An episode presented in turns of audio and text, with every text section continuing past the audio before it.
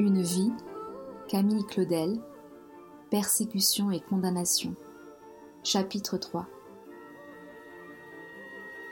Nous sommes en 1895. Paul est rentré en France pour quelques mois avant de prendre son nouveau poste à Ankeou, en Chine.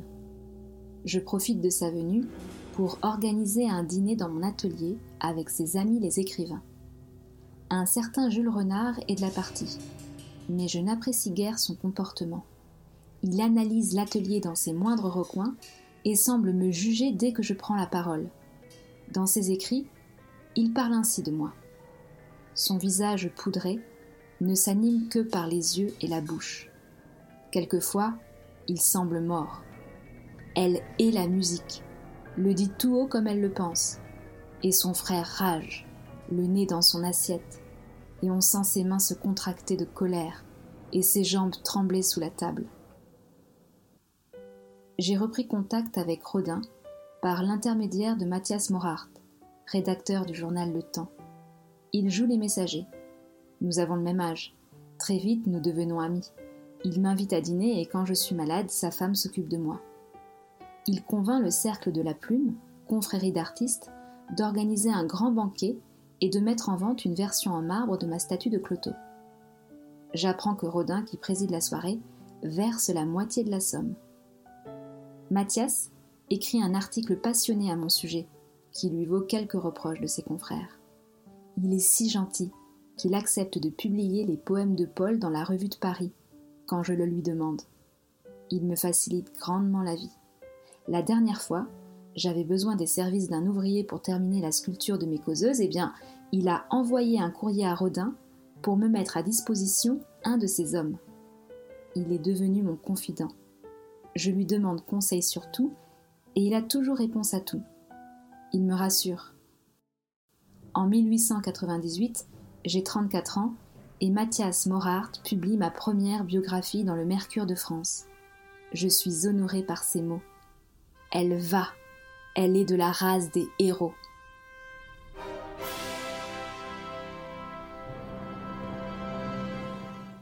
Mais tout ça ne règle pas mes problèmes financiers.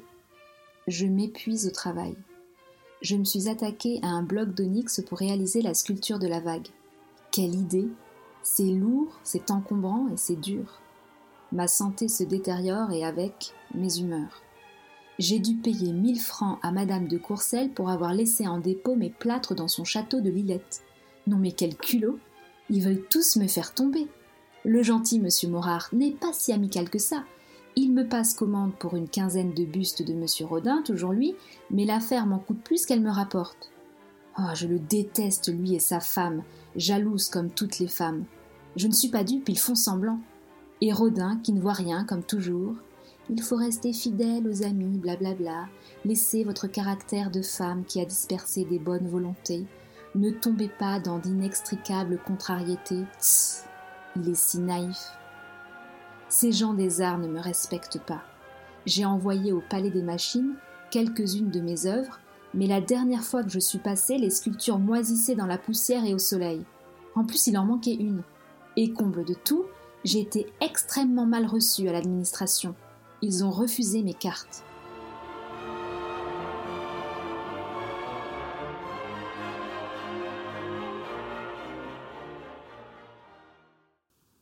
Je décide de déménager atelier et logement de l'autre côté de la Seine, rue de Turenne.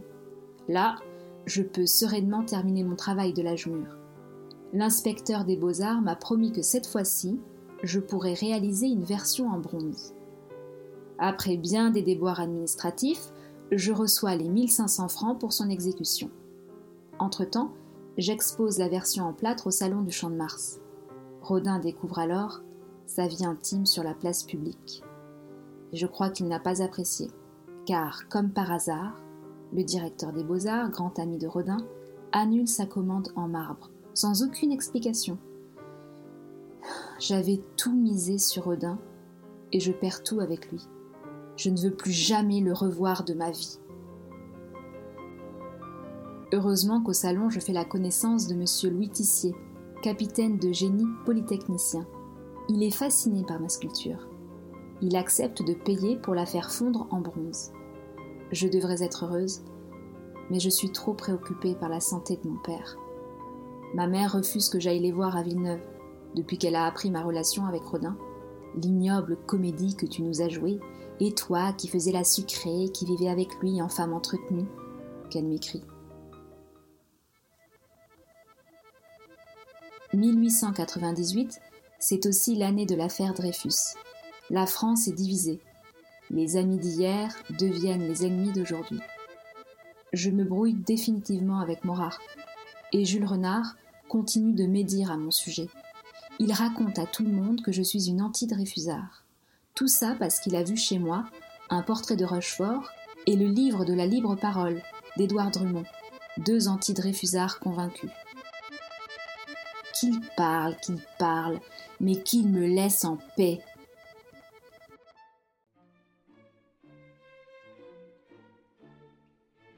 Nous sommes en 1899 et j'ai 35 ans. Je m'installe au rez-de-chaussée d'un vieil immeuble du quai de Bourbon, dans le 4e arrondissement. J'ai transformé deux pièces en atelier. Il n'y a ni meubles ni décoration. Seul un divan me sert de lit. Je me débat encore avec mes problèmes d'argent la Société nationale des beaux-arts a refusé la version en plâtre de l'âge mûr.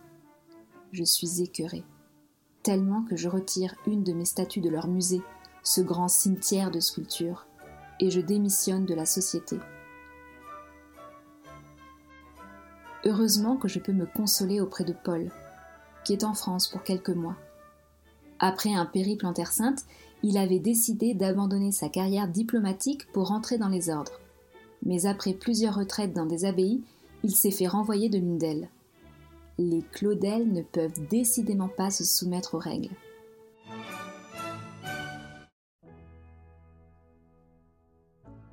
Mon frère végète. Il rend visite à notre sœur Louise, qui s'est installée non loin de chez moi, après la mort de son mari, et renoue avec son ami Marcel Schwab. Nous aimons nous retrouver sur l'île Saint-Louis. C'est le ralliement des enfants Claudel. C'est aussi le canton de la République des Lettres.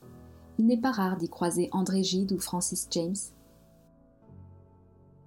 Pour fêter la publication du nouveau recueil de poésie de mon frère, Connaissance de l'Est, nous allons tous déjeuner au restaurant La Pérouse.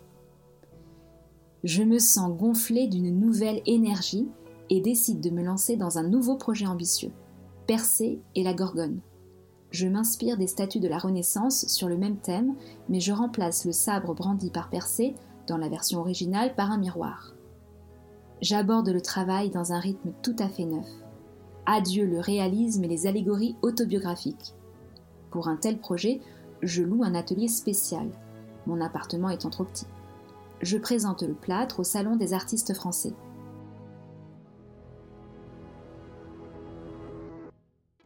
La comtesse de Maigret, pour qui j'avais réalisé un buste, me commande une version en marbre pour 9000 francs. Mais comme d'habitude, le marbre est hors de prix, le travail long et pénible. Je suis obligée d'engager le sculpteur François Pompon pour m'aider et je dois débourser pour cela presque la moitié de la somme de la comtesse, alors qu'il faut que je paie encore les finitions et la livraison. Je n'ai pas le choix que de vendre vite et n'importe quoi. Pour tout vous dire, je suis fatiguée jusqu'au désespoir. Parfois, je veux tout abandonner. Dans des accès de nervosité, j'envoie valser mes moules.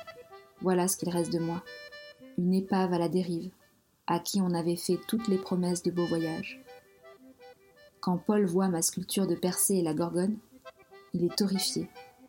Il écrira plus tard Quelle est cette tête à la chevelure sanglante, sinon celle de la folie À l'automne, Paris se transforme en immense chantier. La capitale prépare l'exposition universelle de 1900 et des palais poussent comme des champignons sur les bords de la Seine. J'apprends que Rodin, de peur que d'autres artistes lui volent la vedette, fait construire un pavillon où il organise une vaste rétrospective de son travail. Rétrospective dans laquelle je ne figure même pas. Lui qui disait de moi Je lui ai montré où trouver de l'or, mais l'or qu'elle trouve est bien à elle, ou encore me murmurer Près de toi, mon âme existe avec force, et dans sa fureur d'amour, ton respect est toujours au-dessus.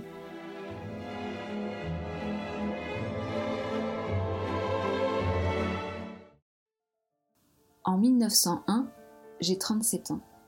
Le peintre et marchand d'art Eugène Blot devient mon mécène attitré. Il a hérité de son père une fabrique de bronze et prend à sa charge la fonte d'un petit nombre de l'âge mûr en version réduite. Il vend très bien la valse. Comme il est trésorier de la Société des Amis du Luxembourg, il effectue des démarches pour me faciliter la vente de mes œuvres. Mais quand on envoie de nouveau des inspecteurs des beaux-arts à mon atelier, je refuse de discuter avec ces fonctionnaires de l'immobilisme. En 1902, j'ai 38 ans. En désespoir de cause, je supplie le critique d'art, Gustave Geffroy, d'écrire un article à mon sujet qui me permettrait d'exposer au salon. Bien que je ne mène plus une vie mondaine, je renoue avec d'anciennes relations. J'organise des dîners avec des invitations humoristiques. Ne redoutez pas trop ma cuisine. Et ne vous figurez pas que je ne suis capable de gâcher que le plâtre. Vous me ferez un affront sanglant de me refuser, car du côté cuisine, j'ai la tête près du bonnet. J'ai la surprise de recevoir du président du Crédit algérien la commande d'un buste de mon frère Paul, le grand écrivain. Sachant que c'est lui qui a financé le pavillon de Rodin pour son exposition, je suis sûre qu'Auguste est derrière cette manœuvre. Je ne veux pas de leur pitié. Je suis une artiste. Est-ce si difficile à comprendre? J'ai souvent besoin de déverser ma rage sur le premier qui se trouve à ma portée, et c'est souvent mon mécène Eugène Blot le pauvre qui en fait les frais. Je lui envoie souvent des courriers exubérants.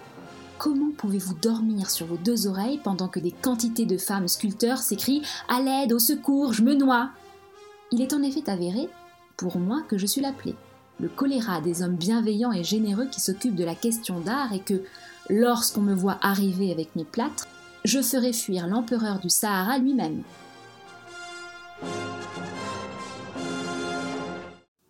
En 1903, j'ai 39 ans. Le comité du Salon d'automne se crée et Eugène Blot, qui en fait partie, me propose de participer à cette nouvelle manifestation parisienne. Mais las, je refuse. Je suis comme Podane ou Cendrillon, condamné à garder la cendre du foyer, n'espérant pas de voir arriver la fée ou le prince charmant qui doit changer mon vêtement de poil ou de cendre en des robes couleur du temps. Je lui vends juste quelques petites sculptures pour payer mon loyer car les visites incessantes du huissier m'empêchent de dormir. En 1904, j'ai 40 ans. Mon ami Gustave Geffroy me propose de réaliser pour une petite ville près de Nice un monument en l'honneur d'Auguste Blanqui, théoricien révolutionnaire. J'hésite car je me sens faible, mais en lisant la biographie du personnage qui toute sa vie comme moi se débat en vain dans une brume trop épaisse, je m'attelle à la tâche. Geffroy m'encourage à me rendre dans la ville natale de Blanqui pour choisir l'emplacement du monument. Mais j'ai l'impression que Rodin est encore derrière cette manigance. Il cherche à m'éloigner de Paris alors que le vernissage du salon d'automne est pour bientôt. Et encore un tombé dans les griffes de Cieux la fouine. Je finis par refuser le projet sur Blanqui. De toute façon, je n'ai réalisé que deux statues grandeur nature dans ma vie et elles ont fait ma ruine. Geoffroy est découragé, et Blot mécontent, car c'était une occasion unique de relancer ma carrière. Ils ne me comprennent pas. Il semble naturel que je doive tout endurer maladie, manque d'argent, manque de toute affection. Il faut marcher quand même et ne pas demander grâce. J'envie celles qui trouvent au début de leur existence un protecteur bienveillant au lieu d'un ennemi sournois et acharné. En 1905, j'ai 41 ans. Cela fait un an que je ne paie plus mon loyer. Tout mon mobilier a été saisi. Quand un journaliste vient à mon domicile m'entretenir, je lui demande de poser pour moi car je n'ai même plus de quoi payer un modèle. Je ne mange plus et je polis avec rage un groupe destructeur de ma tranquillité. Vertume et Pomone, la version en marbre de Sakuntala. Je l'ai tellement travaillé que la statue est douce comme de la nacre. La comtesse de Maigret me l'achète immédiatement.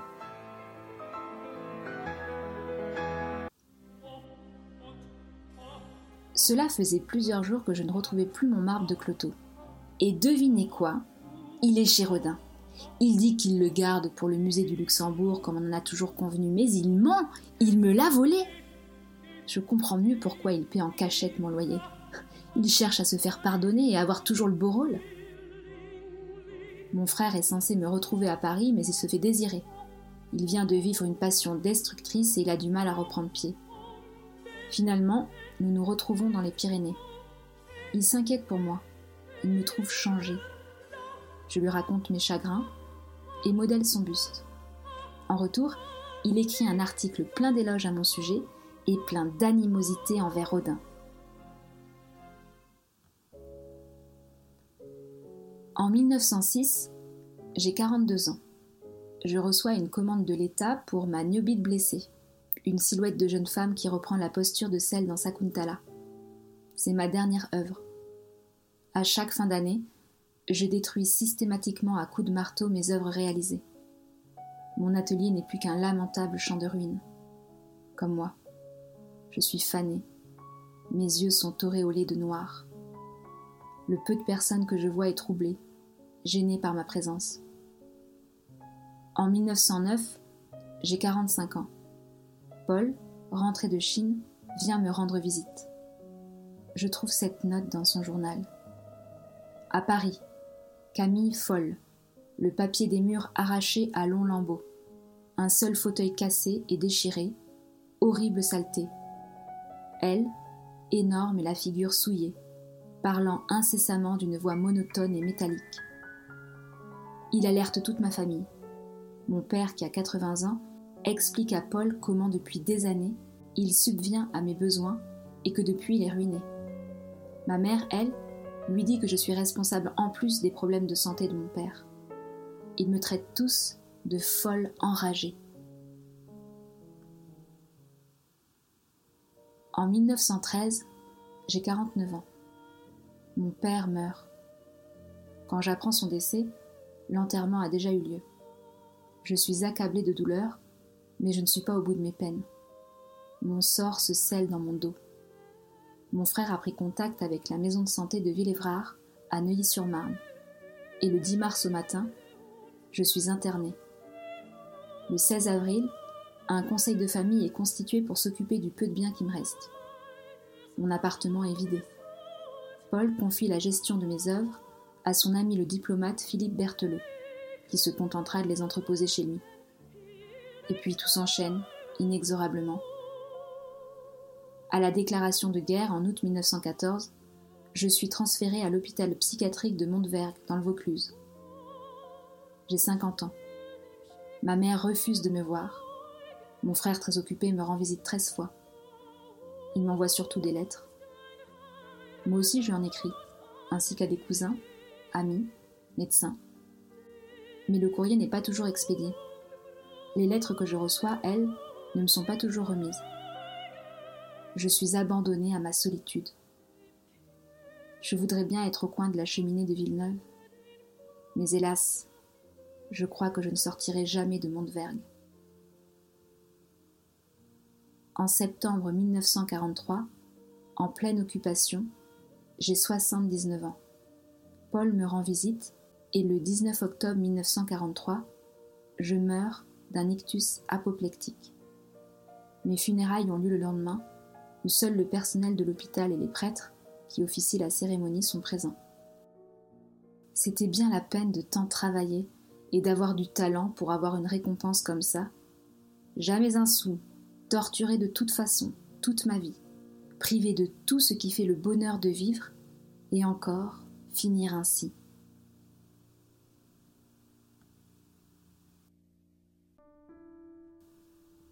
Le 15 juin 1918.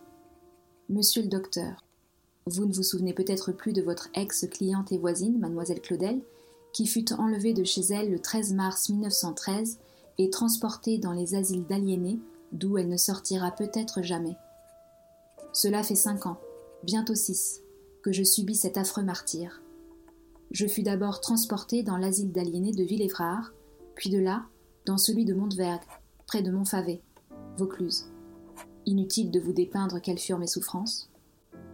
J'ai écrit dernièrement à monsieur Adam, avocat, à qui vous aviez bien voulu me recommander, et qui a plaidé autrefois pour moi avec tant de succès. Je le prie de vouloir bien s'occuper de moi.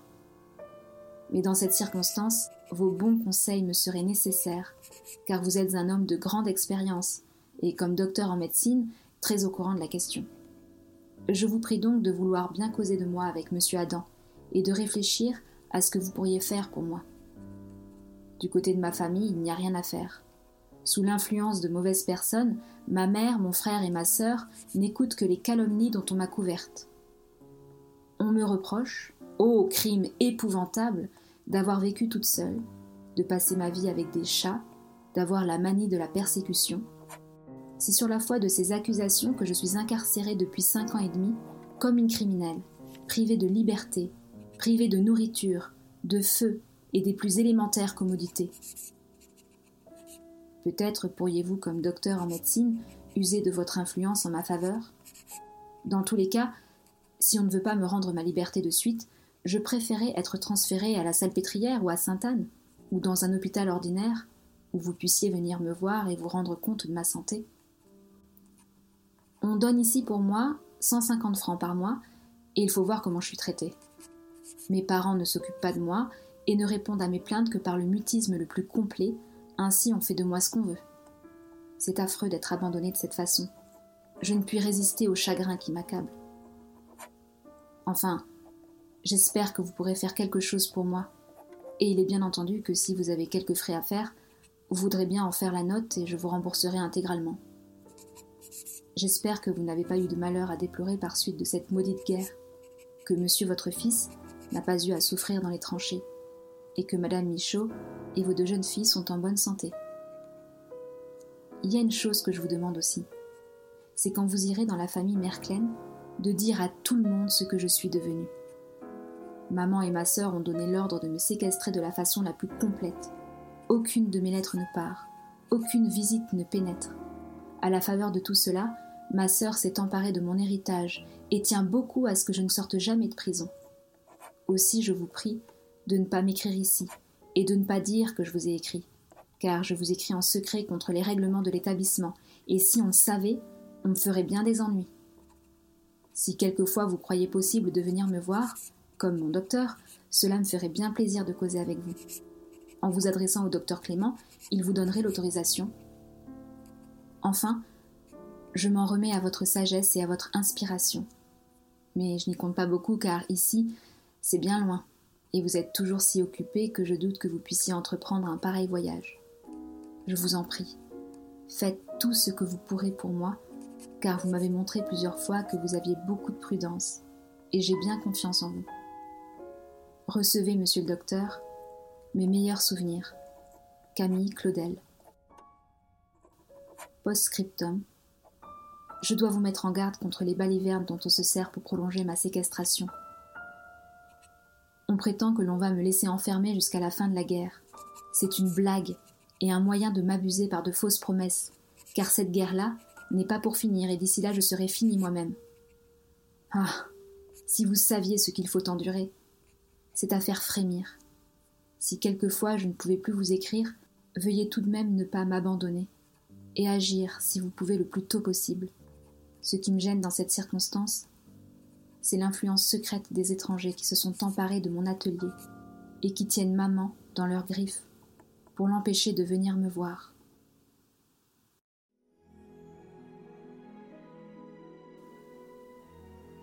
Une vie, Camille Claudel, fin du chapitre 3, Persécution et condamnation.